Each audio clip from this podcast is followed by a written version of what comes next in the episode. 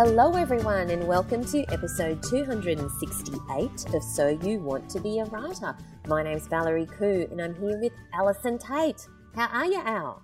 I'm I'm okay. I'm fair to middling, everyone. I'm in the zone. You sound more than fair to middling. I'm trying I'm trying to sound enthusiastic about being fair to middling, which I you know I feel is oh, okay. I think that's a fairly you know, it's a fine line and there are a few that could tread it, but I think I can do it. Excellent. I like this mm. owl. Oh, perky. I like you like perky owl, owl do you? Yeah, I like perky owl, but I like the other, I like owl in all her forms. So, yes. Okay. Well, you might hear slightly different audio on my end because I have tradies downstairs and I have to move everything upstairs in order them, in order for them to fix my cupboards where I usually do the recording. So if I sound a bit different, that's why. Hmm. Okay. I think you sound the same. All but, right. You know, anything's possible with our audio, as we've discovered. Yes. Um, we want to give a big shout out to Harris. Harris kindly left us a review on iTunes and titled it Balm to My Literary Soul, which hmm. I love. And Harris said, I've been listening to the podcast for about a year now, and it's been such a balm to my literary soul. Whilst on submission, I looked forward to your show each week to keep me distracted while the rejections rolled in, lol. I particularly love the authors in residence, as it's so encouraging to hear the unique journey that each individual travels on the path to publication. Great work, folks.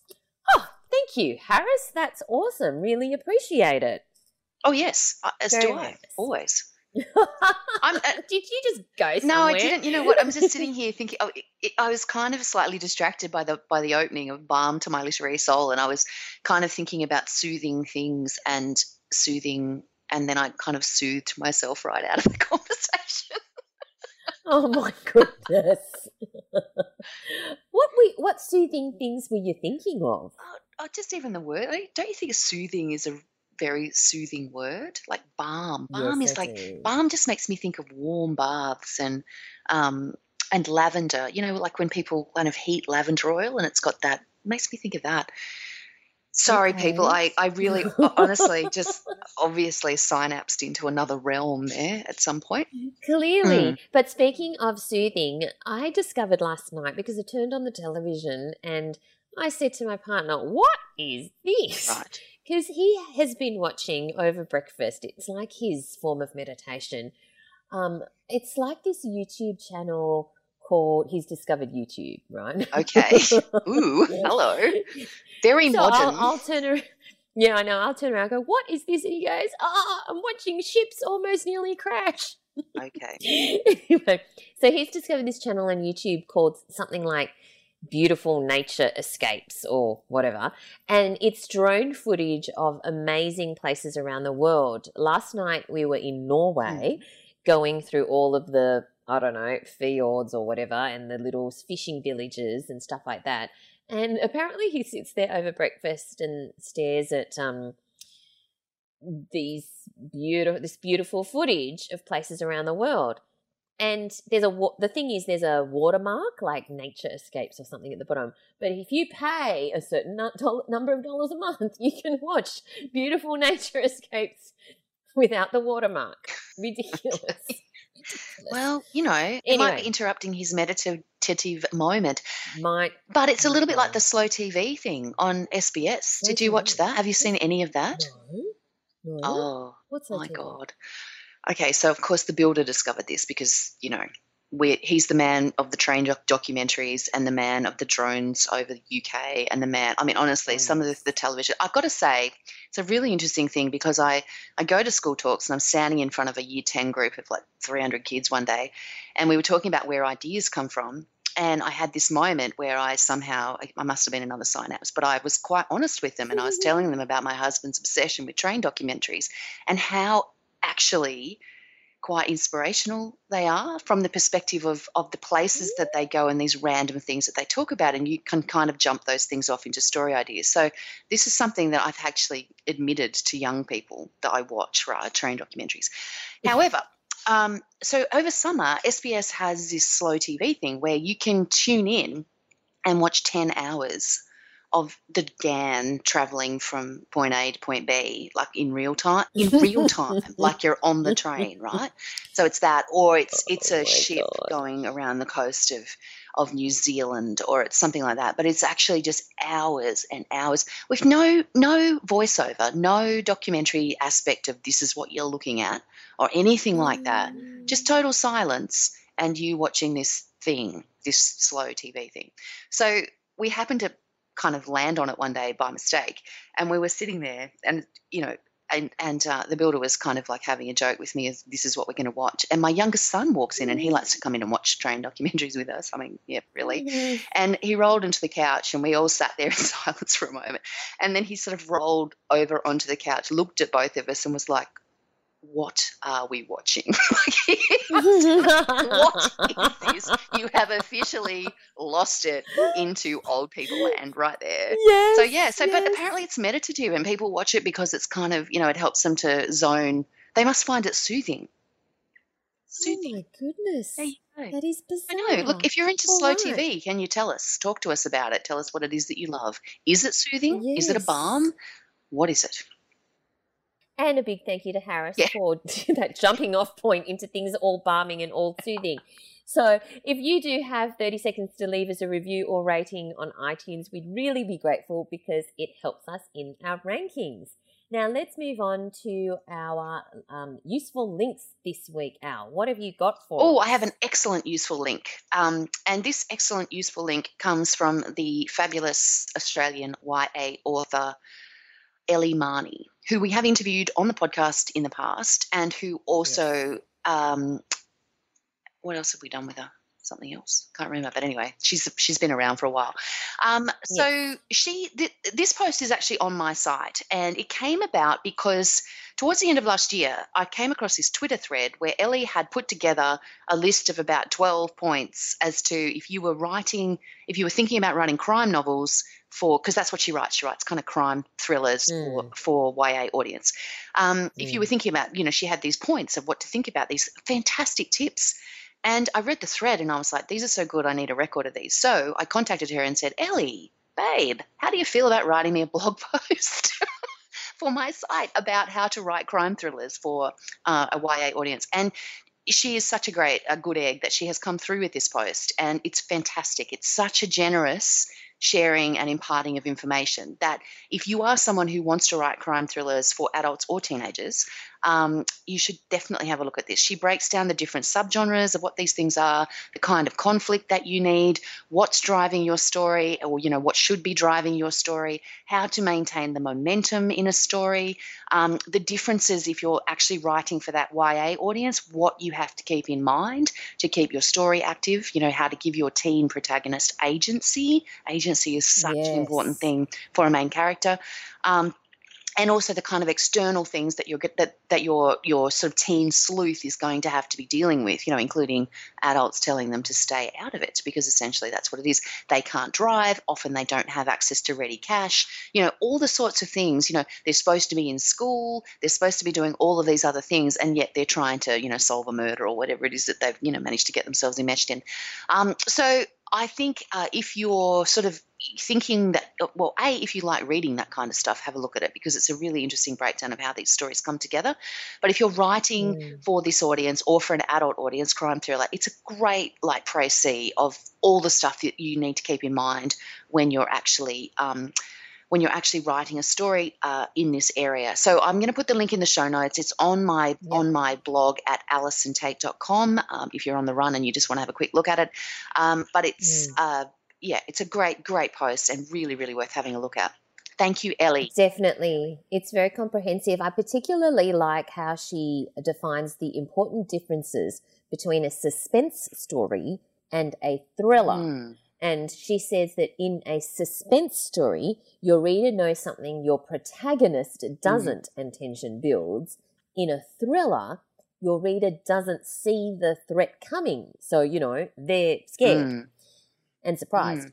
But in a suspense thriller, which is a combination, the reader is waiting for something to happen. Your protagonist's job is to stop it from happening.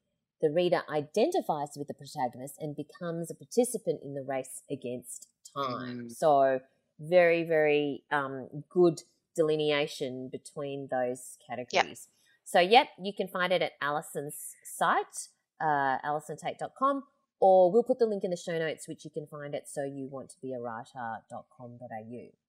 Now, the other big thing that's happening this week is that we know that there are a lot of people who love children's and, you know, writing for children's, kids, teens, and that there are a lot of people in the community who are aspiring authors of this age group. So what we've done is we're releasing a brand new pop-up podcast called Magic and Mayhem, and you can actually check it out at magic and mayhem dot com dot a u or just search for Magic and Mayhem um, on iTunes. And um, what we've done is we've done the Netflix model. Like, you know, when your House of Cards comes out or when some of your favourite T V shows come out and the entire series is ready, um. Well, there are forty episodes ready for you to download and binge listen in your commute or um, as you're doing the laundry or while you're walking the dog. You don't have to wait every week. Now, these are the children's and Y A authors who we have interviewed before on So You Want to Be a Writer, but we've pulled out specifically just their interview, and we've also distilled their key points, the key learnings and takeaways. So while you may have heard the interviews before, if you've been religiously um, listening to every single episode, if you just want them all in one spot, all the children's and Y A authors and picture book authors, um, you will find them all in this curated pop-up podcast series called Magic and Mayhem, and it'll be just the interview with also just the key learnings. And also, mm. this is really, really exciting. If you go to magic and mayhem dot com dot a u, you can download a free ebook that's going to contain all of the key learnings in there as well. So make sure you check it out if you're interested in writing for this age group. All right, so let's move on to our competition this week. We have five copies of Baby, a sunburnt psychological thriller of obsession and escape by one of the most exciting new voices in New Zealand fiction, Annaleese Jochims.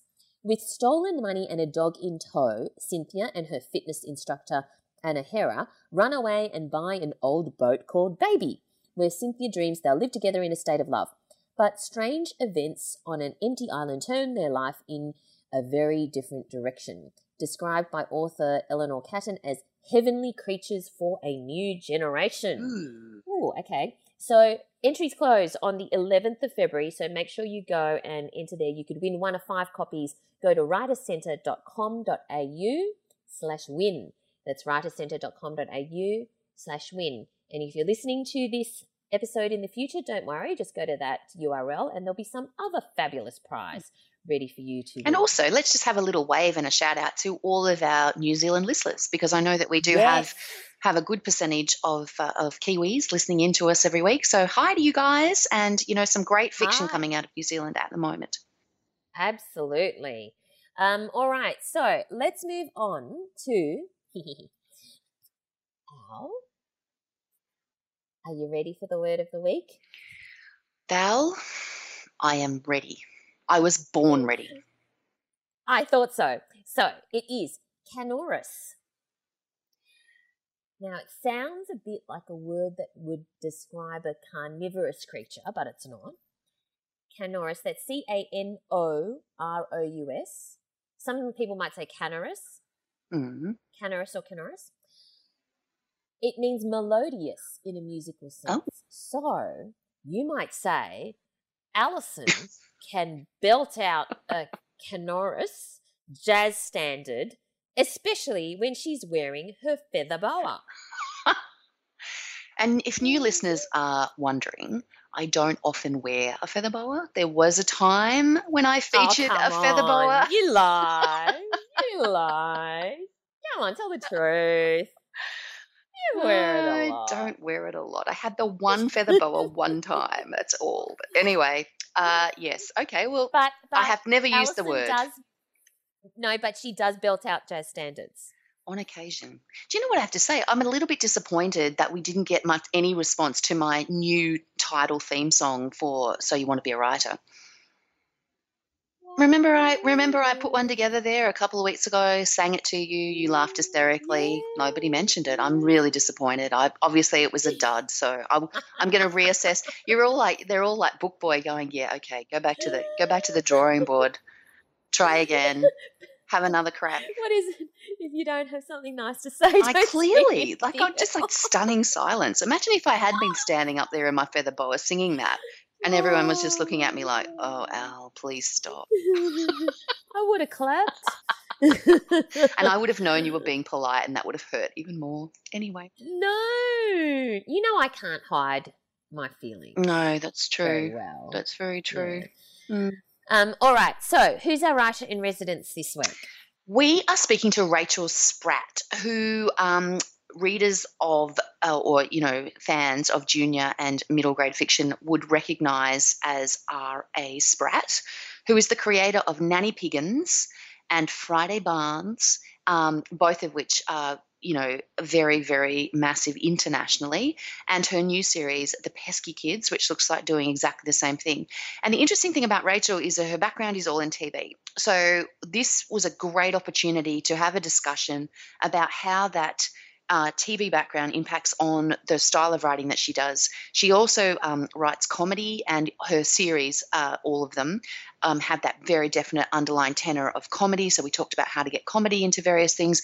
And the joy of Rachel is that she's a very straightforward woman. So this is a very straightforward interview um, that I think you guys will find really valuable.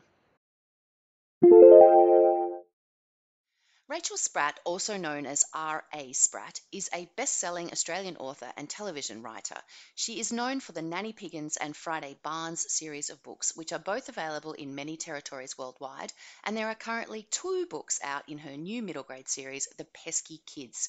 She also continues to write for television, specialising most recently in children's animation, so she is a very busy woman. Thank you so much for taking the time to talk to us today, R A. Spratt. Oh, hello. Well, it's fabulous and wonderful to be here. And thank you for taking the time to think that you could talk to me and that it would be worth your time and not a huge waste of your time. I'm sure it's going to be highly entertaining. All right. Now, we're going to go all the way back to the beginning. How did your first series, Nanny Piggins, beloved around the world, come to be published? Come to be published? Mm. Um, we, we're back well, in the I annals am, of time I, here. Yeah, because people usually say, how did you come up with the idea? They don't ask, how did it come to be published? So you threw me a little bit with your genius question. I know. Um, uh, it's actually, I have, like when people say, oh, how do you get a book published? I always say, I have the worst story and you don't want to hear it because it's the opposite of everybody else's story. I wrote a book and I wrote a book between getting engaged and getting married. So I got engaged in the August of two thousand six and I got married in the December of two thousand six, which is quite a short engagement. Mm. And during that time, I wrote The Adventures of Nanny Piggins, for a variety of reasons to do with my husband's schedule, him not coming home. Anyway, I won't go into all of that. So anyway, in that four months, I planned a wedding and I wrote a book. Right. But then I focused mainly on the wedding and getting married bit because I had to nail that down. And so um, I got married in England, so I went off to England. And before I went, I said to my agent, I've written this book. Could you show it to some people? And then I went off to England and I had a six-month honeymoon. It's not six months, six-week honeymoon. And I was traveling and I got back and I got, like, pregnant like that. So oh. I had a lot on my mind. And about four months later, I said to my agent, so did anything happen with that book? And she's like, yeah, I sent it to five people and two of them are interested. I'm like, oh, that's cool. And then I'm pregnant, so I'm going off to doctor's appointments. And, like, it's a few months later, I'm like, so um, so how's that all going? She's like, Penguin, ran, Penguin was, it was Random House back then. Very interested, they're, they're, and they they had meetings with me, and they're like talking. They're shown it to focus groups, but still, I'm more concerned about being married and pregnant and everything. And then one day, I, I give birth to the baby, and I'm in the maternity ward at Bowral Hospital, and she's a day old, and I'm in the hospital. My agent rings. She says, "I got good news and bad news. The good news is that you've got a book contract." And I'm like, "Oh yeah, that's good news." And she said, "The bad news is it's a two book deal, and you've got three months to write the next one." So I've got, like, literally a one-day-old baby in my arm and a contract saying I have to write a fifty thousand word book in the next three months. So that's how I got my publishing deal. I did not try hard. There's not, like, me sending it out to hundreds of people. It's like I gave it to my agent. She handled it, and it just all sort of miraculously happened. Okay. Interesting. What? So just going back slightly from the baby, et cetera. So you got engaged. You're getting married in five minutes. Why? Why did you write Nanny Piggins right then? Oh, you wanted to go back to I that? I do. Bed. I actually want. I want you to tell me that. I want you to. I need to know how long that idea was percolating before you whipped it out between your engagement and marriage. I knew you weren't really interested in the actual. How did your book come to be no, published? No, no, I'm fascinated um, by that, but I'm also interested. For me, as someone who, you know, has I written came... books to short deadlines, the fact that you are engaged, you've got the pressure of a wedding, and you think now's a really awesome time to write this book. Um, it'd be good to know what, what brought that on, really. Well, I've always had an excellent work ethic. No, I, seriously, I have. I've got a whiteboard in my office, and it's got a list of projects that I want to develop that I wrote about fifteen years ago.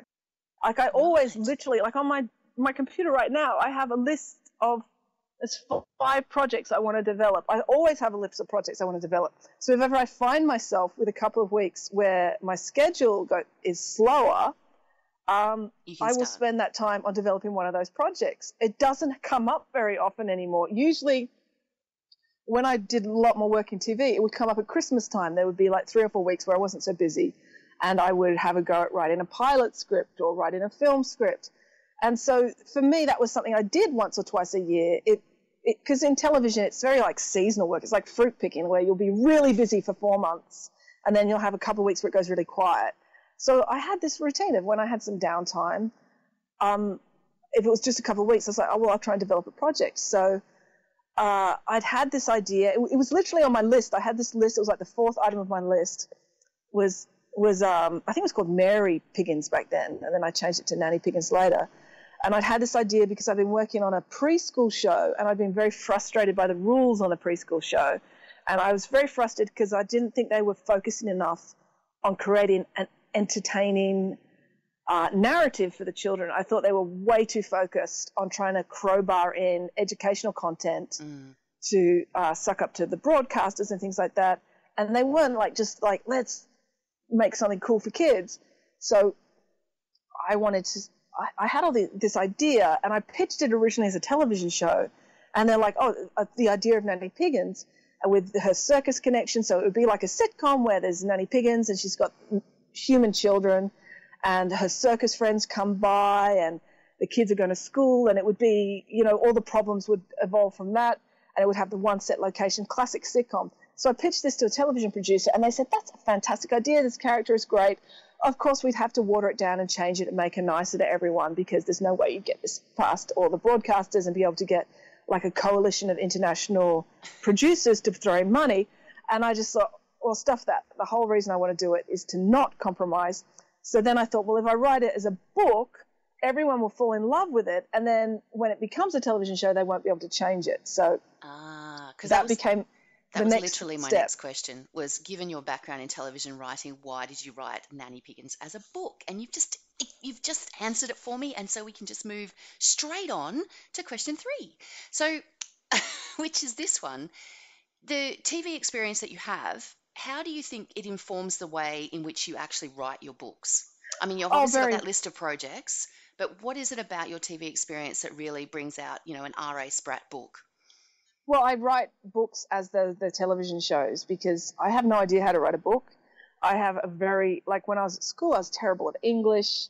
Um, I so I'm very conscious of, when I started doing it, I was very conscious of my limitations and self-conscious of how bad I was at, at my command of English and grammar and things like that. Like I, I can obviously have a vocabulary, and I'm expressive, and I can tell stories, but I never learnt grammar properly. And um, I know my mind just has mental blocks with English the way others don't, people don't. But that said, my mind can do things with comedy and dialogue that other people can't. So my brain basically works differently mm. with, with in terms of my command of the English language. But I knew I knew how to write television. So I basically, if you look at my books, it, to me it's startlingly obvious, and I'm amazed more people don't mention it. My books are written like sitcoms. Like Nanny Piggins is literally every chapter is a separate story. And I, I don't know how familiar you are with television writing, but in a sitcom, the idea is you have a set location, you have four to eight main characters, and the idea that characters can never evolve as people. Like, they'll have a story arc, but at the end of the story, they return exactly to where they were at the beginning of the story. Yes. So Nanny Piggins is like that. The kids never get older. She never learns a lesson. She never evolves as a person. Each chapter is a separate story. And then, like a television series, like Friends or something, you'll have like a loose story that runs through each book. Mm. Um, so that's how I wrote Nanny Piggins. And I learned, obviously you write nine books, you learn something. So when I came to Friday Barnes, I did bring some more sort of novel type strategies, more um, classic book type strategies into those books. But still, I was writing in a very similar way to you would write a television show, trying to make each, like sort of sort of sub, like I still think in terms of scenes and episodes when I'm writing a book, even though it's chapters and, um, yeah, so. Interesting. Because obviously yeah. when you're writing a series like Friday Barnes, which is very much, you know, you've got your main central character, she's solving the mysteries, there's got to be, like, you've got to have your classic novel character development through that um, as you go through. So is that something that you've had to work on as you've gone through those series? Um, no, I, I still think of it as, as a sitcom. In my mind, you've got the location. It's a sitcom, set location. You've got the main characters. So there's Friday, Melanie, Ian, Binky, the headmaster, Uncle Benny. They're probably the six main characters. And then everybody else are like satellite characters. So you use them, but you use them sparingly.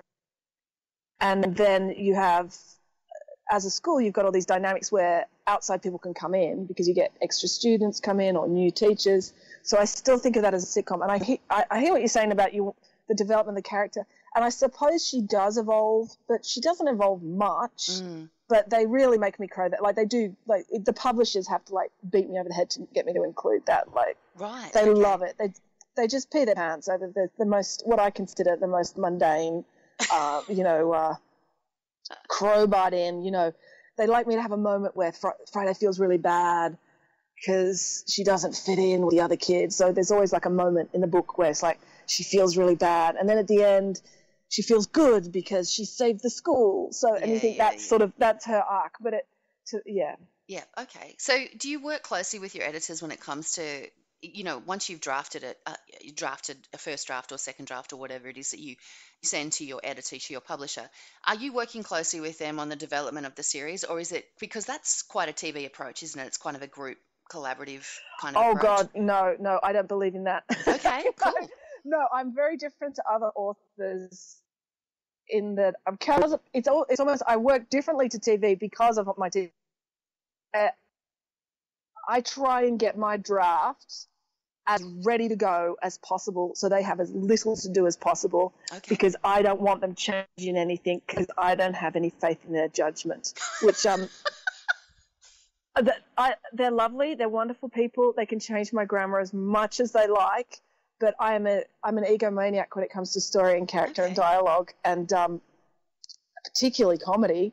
And um, I think I'm yeah I'm the best judge of what goes in my book.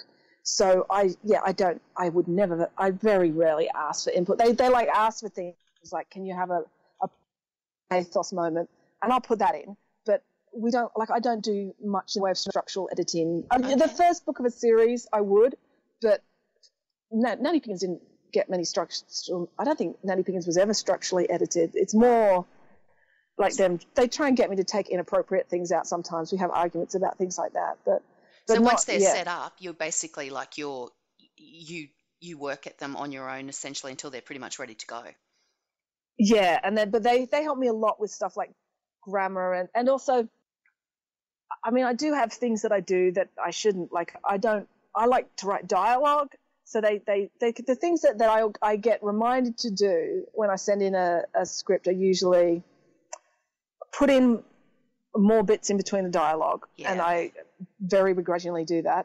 And then the note I often get is have more of a pathos moment. But then I do that myself now. I've sort of learned. Yeah. And then um, and then they'll give me, like, if I've done something that's confusing, they'll say, okay, this is confusing. You haven't put enough information to explain that. So they're the sort of structurally kind of notes that I would get. And I do get more structural notes now that I'm writing more narrative, like more complicated books. So, yeah, I mean, they do, they, they're an enormous help, but I just technically and structurally I'm pretty on top of things. And I don't overwrite either. Like a lot of writers overwrite and then the editors help them write da- cut Take it down. Out, yeah. Whereas I, I, I tend to underwrite, yeah. and then they have to ask me to put in more stuff. So if I've got a forty thousand and I'd be like, if there's anything missing, tell me and I'll add it in. Yeah. Okay. So how many drafts are you doing on a on a script? Let's call it a script because you're calling it a script, but it's actually, you know, on a manuscript. How many drafts would you do before you're you think it's ready to go? Well, I do a rough draft, and I do all the way from the beginning to the end. I never edit as I go. Right. And and then I don't know, over like a three week period, I will just go over it and over it from beginning to end, beginning to end, beginning to end. And I don't know how many times I would do that. Yeah. And um. And then I'll read it aloud. Yeah.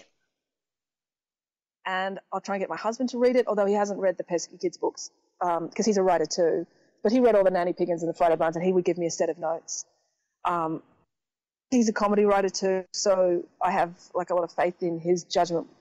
Okay. In terms of comedy, and um, and then I I hand it in, and I'm always very self conscious when I um. And then they they give me the feedback, what they want me to add in, what haven't I put in, and what doesn't make sense, and then we'll go from there. Do you know it's funny right from the start? Like, do you know it's funny when it's coming when you're writing it? Do you are you are you sort of so enough in tune? Obviously, you're a you know experienced comedy writer, but do you know it's funny on the page, or is it not till you read it out loud that you can hear where it's working or not working? Um, you definitely reading aloud will make you more aware, particularly, I, I should have said this, the Pesky Kids, because my kids are older, I've actually started, I read it aloud to myself, but I also read it aloud to them, which I never used to do with Nanny Piggins or Friday Barnes because they were younger and, and I just didn't have the time. Where now I say to the publishers, I say to them, I'm going to read this to my kids. It's going to take a week to do it because, you know, your kids aren't going to sit still while you read a whole book to them. Yeah. So it'll take me a week to do it night by night. It's worth you waiting a week to get the book because I will get such valuable um, information from reading it to a child about where it where it lags and where it's funny. I mean, I never have any doubts about my ability to be funny because to me that's just the way I write, so I don't think about it that way. The thing, the most valuable information I get from reading it to my eight-year-old is where it lags and where it gets confusing. Yeah. So that's the stuff I get from her. But it is it is handy to know where she will laugh at, out loud. But um, but so Friday Barnes, I never intended Friday Barnes to be a comedy book. But it's just I'm a comedy writer. It just comes out that way. That's just the way I write. Yeah, because it's interesting because, you know, Friday Barnes is obviously mystery. The Pesky Kids is mystery territory. So you're looking at strong plots here, um, but the the overwhelming voice of them is obviously funny. Yeah, yeah, and I didn't really intend it. It's it's very hard, writer. Like, you know, when someone dies and you write like a little note in a card, it's it's very hard because you're a comedy writer and everything comes across either you're joking or you're sarcastic. So um, it's a cross to bear, isn't it? It is. It is. So. Uh, All right. Well, let's just switch to the mystery aspect for a minute. Really. Yeah, sorry, our line's gone a little bit weird here, so yeah. I'm gonna, we'll just keep going for a minute. I'm hoping it will come back for us. But um, what do you think is the key to writing a great mystery story for this age group? Well, for a start, I would never try and write a great mystery story. I would desperately scrabble to write a mediocre one and then just pray that it was better than I thought it was. um, uh, it's often you write backwards. I mean, when I wrote Friday Barnes, you have a mystery for the whole book, but then you have little mysteries as well, like little puzzles for the readers, um, and, and the read and that often is reverse engineered. Like you come up with a sort of an idea, often like a science-based idea, and then you sort of you get all the red herrings and you muddle it up backwards. But then the idea for the whole book, again, you, often the first thing I think up would be the action sequence at the end. Like my books always, again, this is television training is. You want a, a really big action set piece right at the end as you arc from the second act into the third act. And so often that's like the first thing because I think visually because I'm an animation writer. So like Friday Barnes three, I wanted Ian and Friday on horseback chasing after someone on horseback where she's like clinging to him because like and and then so I just had that visual image and that was the starting point of the book and then I had to reverse engineer it so think, who are they chasing on horseback? And so I thought, I'd had this idea about Prince Charles going had gone to Geelong Grammar, so I thought, what if there's a royal, someone in a royal family at their school? And then I thought, well, how can that be a mystery? And you think, well, what if it's someone uh, pretending to be in the royal family, they're really in the royal family, and then and then you think, well, what if they steal something because they're a con artist? And then you just sort of reverse engineer it. So I know from when the first page I'm writing it that this is going to be the story. So then I start lacing through all these hints. And, yeah, that's how it works. Okay, so you're working out the plot before you start. Then you start writing and you're working through those red herrings as you go. Yeah, and it, yeah, once you know what the conclusion is, it's like from, it's actually almost mundane because you think, how can the readers not realise that this is what's going to happen? But, of course, they don't know. So to them, it's sort of, it does unravel piece yeah. by piece. Yeah. So it, it, it is weird. You've got to have faith in the, the, the method. All right. So tell us about your new books. Tell us about the Pe- Pesky Kids. Where did that, where, like, I'm going to ask you the great writerly question of all time. Where did they come from? Where did the idea for those guys come from? Uh, well, all my books, I always, like, people say, where, what's the idea? It's like, well, it's not one. It's like, it's a compilation of hundreds of ideas. So, like, because I always start off with, like, a sitcom, I, Um, structure, I, I thought the, th- the first thing I thought of is I wanted a book about brothers and sisters who fight, because I'd worked on this television show called The Skinner Boys, which was about three brothers and their cousin, and I, it was really fun writing the dialogue because brothers and sisters talk to each other totally different to the way normal humans talk to each other, mm. and I thought, because they're just They just niggle at each other and they have a go at each other constantly. So I thought that's a lot of fun because in, when you write a story, you want conflict, and brothers and sisters are in a constant state of conflict. So I thought I want that. And then I started thinking about the Famous Five, and I thought I want Enid Blyton's huge sales and royalties. And don't we all, so, Dal? So I thought that's a really good format. And one of my kids said to me, have a dog, because kids love dogs. And I'm like, really? I'm like, yeah. And they were totally right, because Pumpkin is, is like, when I ask kids which is their favourite character, they often say the dog, Pumpkin. So I thought, well, I'll use the Famous Five. I have four kids, three are brothers and sisters, their next door neighbour and the dog. And uh, they're the, the pesky kids. And then so that was the setup in terms of characters. And then I needed to give them a location, like a sitcom. That's the classic thing. What's the situation? And so I thought, like, I live in a country town, Bowral, which is very eccentric and has very uh, strange and random festivals every weekend, like Potato Olympics and the Carpathlon and the busking competition.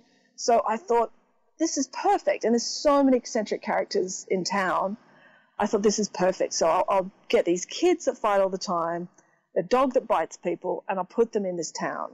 So then I had to think, well, why do they come to this town? And I wanted to really, like, I, I wanted to start with a big action set piece. And I had this idea when I first started writing books, and I first went to Random House, the offices, and there's all these lovely middle-aged ladies. And I did, like, the maths on how much money my book was going to make and how much money books made. And I realized publishing doesn't make any sense as a business. There's so little money in it. And I was looking around thinking, well, and I'd been watching a lot of Alias, and I thought, what if publishing is just a front for an international espionage network? Like in Get Smart, how they yeah. all say they work in the greeting card industry. And so I started to think about that, how all these, like, really nice middle-aged ladies would be perfect spies, because if someone waltzed in dressed like James Bond, you know, super good-looking and in a tuxedo, you think, oh, that guy's up to something. Whereas if, you know, like a lovely publishing executive wafted in and said, can I get you a cup of coffee or something, you would never expect her to then choke you out and steal all your secrets. So no, you would not. So I had that idea in my head. So I thought, well, what if these kids had a mum who they thought was really boring, but it actually turned out that she was a really top international super spy with all these mad action skills? So then you could have this big action set piece at the beginning when this is all revealed, and then they get whisked to this country town to go and live with a dad that they haven't seen for eleven years. And I thought, well, that's a really strong setup, and it also sets up a lot of tension because, mm. you know, they've not met their dad before, and they're upset with their mum, and they're in this town where it's so strange and so different, plus they fight all the time. So that's how I came up with the premise.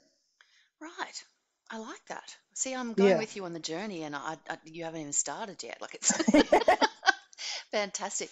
So, was it something like was this something that you had on your project board for a long time, or was this was it sort of like you've written the last Friday Barnes book, and now you're thinking, okay, what am I going to do now? Oh no, I had it on a project board or post-it note. I'm on a, onto post-it notes now. So I had like half a dozen things, and I'd been pitching a few things. Like I'd, I, was, I really want to do because I, had, I have an animation background. I really want to do a book that is um, it's a book but less words, like twenty-five thousand, that's heavily illustrated because um, you know, like The Treehouse or Diary of a Wimpy Kid, because I can illustrate a bit, but I really want to work with a good illustrator. I just think there's a gap in the market because all those books you think about it, The Treehouse, uh, Diary of a Wimpy Kid, Bad Guys, um, but, but a lot of them, they're by male authors and they're very uh, like boy orientated. Yeah. And and my daughter is, is a bit of a reluctant reader. She's a very visual thinker. And I just thought I'd love to write, because I'm a visual thinker too, I would love to write a book for that, you know, in because it would be more like writing animation where you're you're – you're thinking visually as well. Yeah, so I, th- yeah. I, I, I'd been pitching a lot of those ideas and hadn't been able to get one up. And then um, and then I pitched this. And they, I think I could have just gone in and pitched, you know, I'm going to write an agriculture manual. And they would have said yes because Friday Barnes had done so well. Um, and it does sound a little bit flaky. Oh, I'm going to write a book about brothers and sisters who fight all the time. But God bless them. They had faith in me and they said, yep, that's okay. Like I pitched like I, I've already got the next two ideas I, I want to write as well or or here, so I'm planning long in advance. So just out of interest, because um, in Mapmaker four I have brothers who who uh, bicker constantly because mm. I have two boys and that's what brothers do. And some they of the, say the best things, don't they? They do, and they're hilarious. And some of the feedback that I got during the editing process from that, from from a from a, uh, a proofreader, in fact, was that she felt that I, the boys were too mean to each other. And um, I was a bit like, yeah, nah, do you have boys? Obviously not. And I left them exactly the, the way they were. But do you get that sort of pushback at all when you're sort of writing, you know, slightly anarchic, you know, characters who are bickering and carrying on um, with each other? The short answer is no, but I think I have a very different relationship with my editor where I just push back really hard because I come from T V where people are really mean. So if someone said that to me, I would just like no, and I like you know like so. Um, I just laughed that, and ignored it, so that was but also probably similar. It, it's also because I do comedy; it's got a different tone, so you yeah. can get away with way more when yeah. you do comedy. Yeah, and also the thing is, because I've got twenty years' experience in T V, yes, they bicker, yes, they're constantly at each other, but I have internalized all the rules of television. So people say, "Oh, your characters," they say dreadful things to each other, and it's like point to one because. They never hit each other. No. Um, they never say swear words. No. They, so I'm very good at not stepping over the line because I've been trained very hard by all the television yeah. um, script editors I've worked for. So, yeah, I mean, um, part of it is I just – they. I don't think they, they uh, say things to me like that because I, they know that I'm going to push back hard. Are they so part of this, scared of you, Rachel? Is that what you're saying?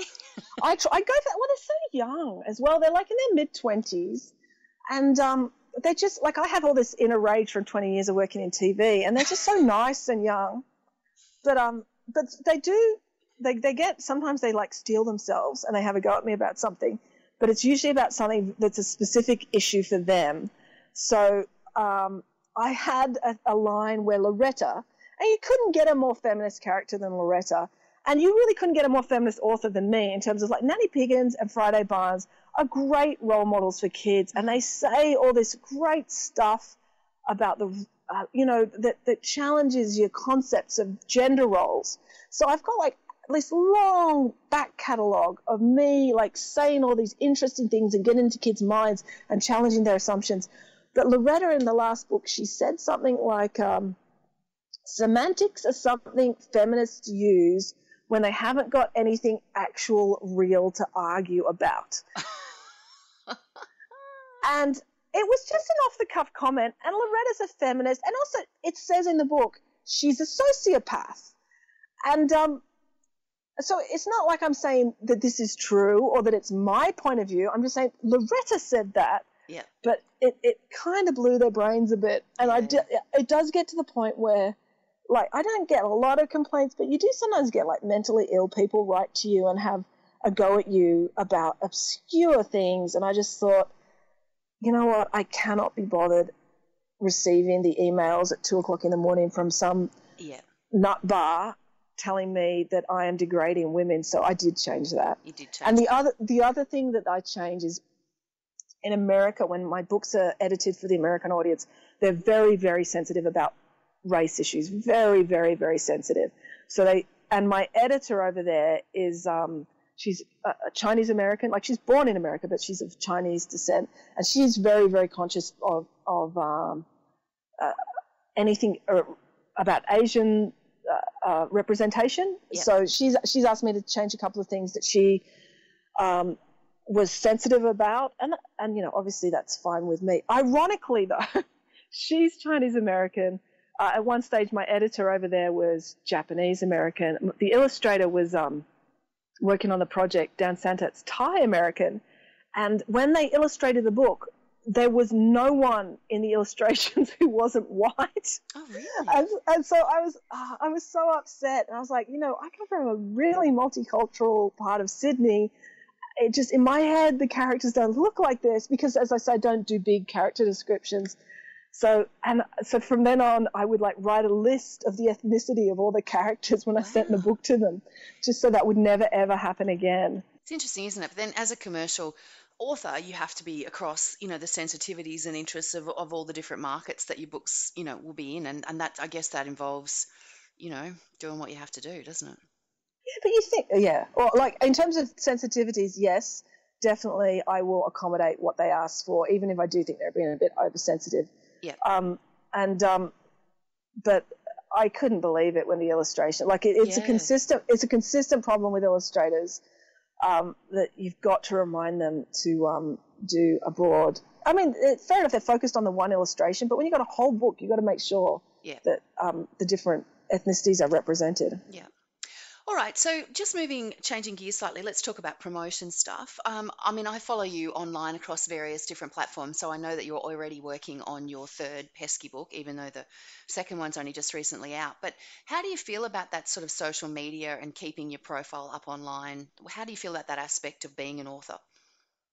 It's full on. It's it's definitely work, and it definitely takes, uh, you know, it's a big chunk of your time because the sort of the casual posts, They, there's usually a lot more goes into them than it's like you make it look like it. It's the art of um, being a, in the public eye um, is you make it seem effortless, but you put a lot of effort into getting it right. Yeah. So um, like getting a photo that you're happy with, and also being across all the different mediums. You've got to be very, very careful because Instagram, Facebook, and Twitter all have very different sensibilities, and um, like you get more young people on Instagram, then it's obviously more wordy on Twitter. It's all these things. You've got to be across all of that. And um, it's very, very important to your image and marketing yourself. And, um, you know, I, I live in a country town. That's a huge part of how I project myself out onto the marketplace. So it is important. You do take it, got to take it seriously. Like I've got a, the cheapest iPhone I could I, uh, possible I got two years ago, and I'm, I've got, got to look at buying one of these new iPhone X's that costs like twelve hundred dollars. Just I don't have that much money, but I got to look at it because when I was doing the Koala and Yabba tours with the other authors, they had these great phones, and their photos were so much better than mine. And you think, I need to be able to take photos that good. It's part of part of the job. part of the job now. Yeah. So, yeah. And, but it, when I started being an author ten years ago, I remember getting in the car with my publicist one day and saying, I can update my website from my phone now. And they're going like, really? You can do that? I mean, when I first started touring, there was, you couldn't get Google Maps on your phone. No. So now, but now like I'll do a school visit, I'll get in the car, I'll, you know, do the photo up on, on with the filters and stuff. I can put it on my website, on Instagram, on Facebook. But but it's like I used to do it, but now you, you at the end of the day, you go back to your hotel and you spend an hour getting the photo just right and working out exactly what you want to say. And you only really want to post once a day so that your followers don't get annoyed with you. Yeah. And then you, you want to think about doing some posts so that you put it on Instagram and it shares automatically with Facebook and Twitter, because then you go up in the algorithms. Yeah. But the problem with that is if you do that, then you don't get a photo on Twitter. So some posts you want to do separately so it looks better. So it's, it's really complicated. You're all over it. Yeah, well, and it's like I'm not on top of it as other people. Like I I go to getting into Facebook stories where you do multiple posts a day. To me, that just it's so much effort. Yeah. But um, but because I've got a background in television production and I studied it at university, like I've got the skills. Like I can, I've got I can get my office. I can get the lighting state in here to look fantastic, and I can do a video that looks great. And so I was like one of the first authors on YouTube with a YouTube channel, because when I was writing my books, I was, you know, I had very young babies and I was pregnant. So, and I went and bought a puppet, like custom made, like one thousand dollars puppet from America of Nanny Piggins, because I knew I couldn't tour. So I was going to do videos and put them on YouTube and my website. And I remember telling the publisher this ten years ago, and they were like literally laughing at me and rolling their eyes like I was a quaint idiot from another industry who didn't know what they're doing. And now you think that's what everyone does, book trailers and everything. And it's like, yeah. Yes, I did know what I was talking about you all those years ago. and, and you look on my YouTube channel, I have had so many thousands of people watch those videos. Yeah. So you also do a lot of school visits. Like you're often out there, you know, talking to kids, you know, to help promote your books. What What do you think is the key to a great school visit? Well, I see it as like, when I did my first ever day of school visits, I did it up in the Blue Mountains. And I think it was Blackheath Public School, and I think it was the second one of the day, and I was sitting at the back of the hall as the kids were filing in, and I said to the teacher, is there anything you want me to talk about with the kids, thinking that they'd want me to talk about, you know, some sort of lesson planning kind of thing. And she said, just get up there and sell your books, because we want the kids to read books. And so I've always had that in my mind of sell your books. And it's like, well, what's the best way to sell my books? And it's to be positive and upbeat about them, positive and upbeat about myself and about reading. So I try and bring a lot of energy and positive energy. And um, I used to have a background in stand-up, so I do. A, I, I handle it the way you would with stand-up, which is you start out by doing a lot of crowd interaction, and that's when you gauge the crowd and also when they gauge you. So it's your opportunity to let them know how far they can they can interact with you, but also to keep them in check if they get out of hand. And also right. give the teachers a wake-up call, like do something, embarrass them a little to, at the start if they're not paying attention, just set it up. So you do that for like ten minutes. And then I think I'm there to sell books. I'm really good at reading my own books. So I read my own books, and now I do two readings of about ten minutes each. Wow. And the other, the other thing I think is kids love stories, and the more you can spend your presentation telling them stories, the better. So if I'm going to do a ten minute reading, I'll spend ten to fifteen minutes setting it up. And by like telling them where I came up with the ideas, and telling them stories about things my kids said to me, and telling them stories about about um, how I got this idea for this beginning point. So I'll spend like fifteen minutes just telling them stories off the top of my head. And then I'll go into the reading, which is another story. And then I do about ten minutes of question and answer. Um, and that's down to, because then they're giving me input, and that's the opportunity to for them to like hit on any um, like syllabus points they want to, and to hit on, you know, like how do you come up with the ideas? What's what's your process stuff? And then I finish up with another reading. So I go back into telling stories, setting it up, doing a reading, and then I just do some big entertainment stuff at the end. So I'll like, depends on the group. Like I used to do the puppet stuff, and Nanny Piggins would come out and yell at all the kids, and they would love that. And or I've got rockets that I fire, and I like aim at the teachers, and they love that. And uh, then um, because I because Nanny Piggins is a flying pig, she'd get blasted out of a cannon. So I I had like a picture of Nanny Piggins taped to a, a foam rocket, and I'd say, this is Nanny Piggins, like getting blasted. And so we, and then I'd say, who am I going to hit in the head? And then I'd they'd say me me me me, and I'd say, no no, you've got to think creatively and laterally. That's what writers do. I could hit you, or I could hit one of your teachers. And they're like, oh yeah. And I say, which is the most awful teacher here? And then they're screaming, and then I'm firing rockets. And then now I've got a song as well that I do all about why you should read books. Is that and where I'll the get... bugle comes out? Oh, no, no, the bugle's the starting point. Oh. The bugle is key. Like people like laugh at my bugle, and I'm they roll laughing. Their eyes. No, no, you just literally did. And people are like, oh, you know, literally you're like a clown. But let me tell you, if you are in a tent at the Somerset Festival and there's four hundred kids in front of you, and you go out to start your presentation and you say hello and the microphone isn't turned on and the sound, you look up and the two sound kids are at the back of the thing talking to each other, not looking at you. So you've got to get all four hundred people in that room looking at you simultaneously and get the sound kids' attention and let them know the microphone isn't on. A bugle is the best way to do that. I was going to say, and I think the first time I ever saw you ever was at Somerset. We were both on at Somerset and you walked past me and you had a bugle and I was like, I'm feeling a little bit underdressed here. I don't have a bugle. Well, I got the idea from this uh, poet I travelled with in New Zealand who had a huge conch shell. And he would play it as the kids were coming in to, like, beckon them.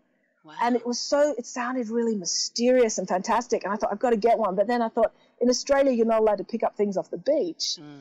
And so I thought, what else can I get? And so I got a bugle. But it is fantastic because, like, schools – the introduction you get at, at schools and libraries is usually diabolically bad. Yeah. Like, you'll get some librarian who's just angry or some librarian who's researched you extensively and wants to read out every fact about you before you start. And they basically just suck all the energy out of the room. And, oh, oh the best one is you're there, and just before you start, they'll just be screaming at the kids, we got this author. She's come all the way from Bowral. And I'm sick of you, and I want you to show respect. And anybody doesn't get respect, you're and you're like, and then you've got to come on and be the happy-go-lucky author. Or the, like, the classic one is like you go to a library, and they'll read out the occupational health and safety rules before you start. And it's like, if you have an injury, you can go to the break room. I had one librarian who once she came on before, and she's like, ah. If, if she's boring, you can just get up and go to the toilet. And the door to the toilet was behind where I was going to be doing the presentation. Yes, I said, just get up and walk straight past her in the middle of the presentation. That's fine. So when I came out, this and so that's what you need the bugle for. It's like to undo the terrible introduction you've just had and bring energy back to the room. Because literally the bugle is so loud, everyone, like that anyone in the immediate vicinity will flinch. And everyone will look at you like, what is going on? And sometimes teachers burst in from other rooms like to tell you off, and then I just like glare at them. But anyway, so I did this in this one library, and I, so I played my bugle, and I had everyone's attention.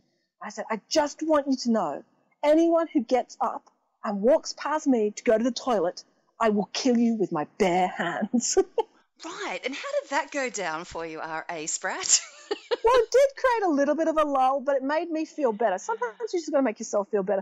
There was a way they could go to the toilet, like by going out through the back and around a corridor, and I said, you can just do that. And then I went into my full entertaining show, but sometimes I, because I just get something in my mind like I'm going to kill someone, right? And you just got to say it because otherwise it's going to fester in your brain. Once you've said it, it's out, and then you can move on. Right, and so you move on beautifully with your bugle.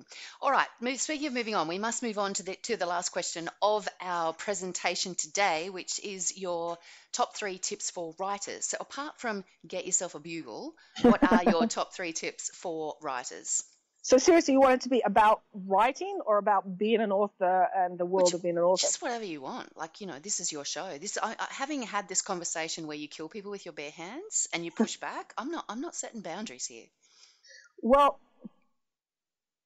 if you are a writer and you get a book deal or, you know, you've got your, your first foot on the first rung, the, the number one tip I give people, and they never listen to me, but this is the number one tip that I've been giving people for twenty years, is get yourself an entertainment accountant. Uh-huh. Because um, you don't just want your accountant that your dad had or your bog standard down the road accountant. Get one that is specific to the entertainment industry. There's a couple of big agencies. Um, you're not going to earn a lot of money, but you're going to be able to claim a lot when you're an author. There's, and then there's lots of other things like you can do income averaging. So the tax system works very different for creatively creative people. So you want an accountant who's across all that. Plus you're going to get your income in big fits and spurts. So you don't want the tax department to go, hey, what's going on? You want them to say, oh, they've got those really good entertainment accountants. They'll be handling it. So that's my top tip. If you actually become a writer and an author and get a book deal, get an accountant who can help you and who knows about the business because it's going to be different. The entertainment business is different to any other business. Okay, cool.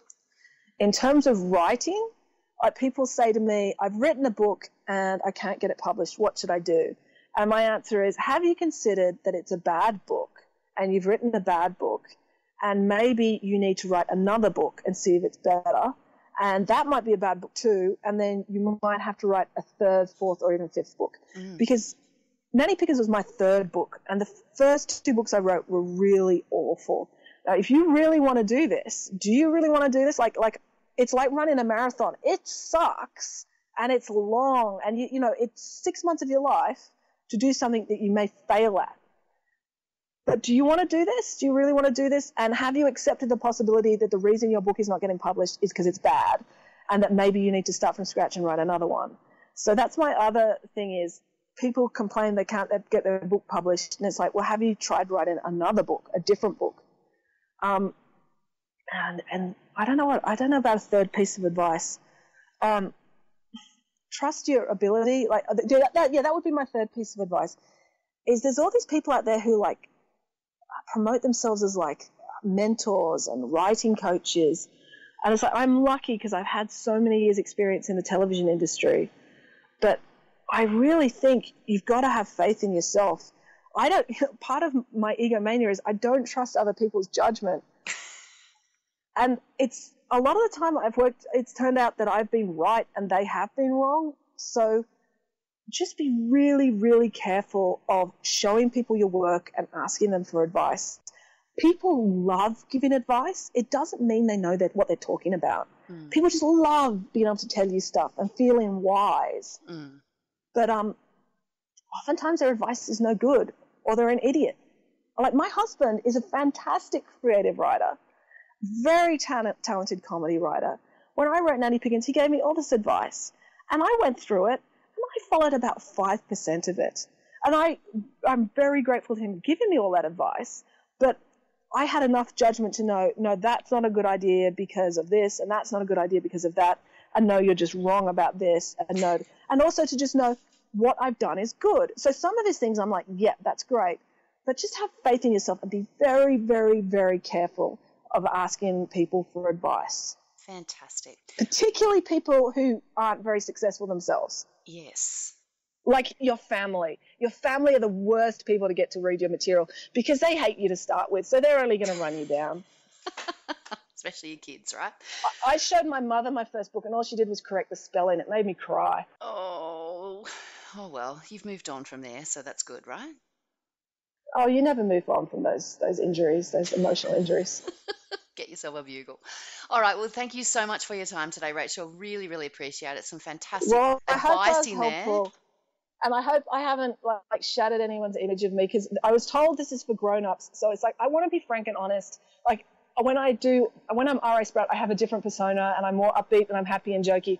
But I want to be honest and helpful to people. And so that's why I've taken this conversation quite seriously today. And you have, and I'm I'm very much appreciative of that, and I'm sure that our listeners are also very appreciative of it as well. We very much appreciate your time. Well, good luck to you all, and just ignore everyone. Your genius is just have lots of goes. That's the summary of my advice. Thanks a lot. This podcast is brought to you by the Australian Writers' Centre, a world leader in writing courses. Our course, Pitch Your Novel, How to Attract Agents and Publishers, gives you practical steps to attract agents and publishers to your manuscript. Presented by author Natasha Lester, this course gives you a step-by-step guide on how to create the perfect synopsis and cover letter, find the right publisher, and deal with the offers you get for your book. Natasha shares the same steps she used on her novel that resulted in a bidding frenzy between four publishers, so now it's your turn. With our on-demand courses, you can learn in your own time with twelve months access to all course materials. Find out more at writers centre dot com dot a u slash pitch.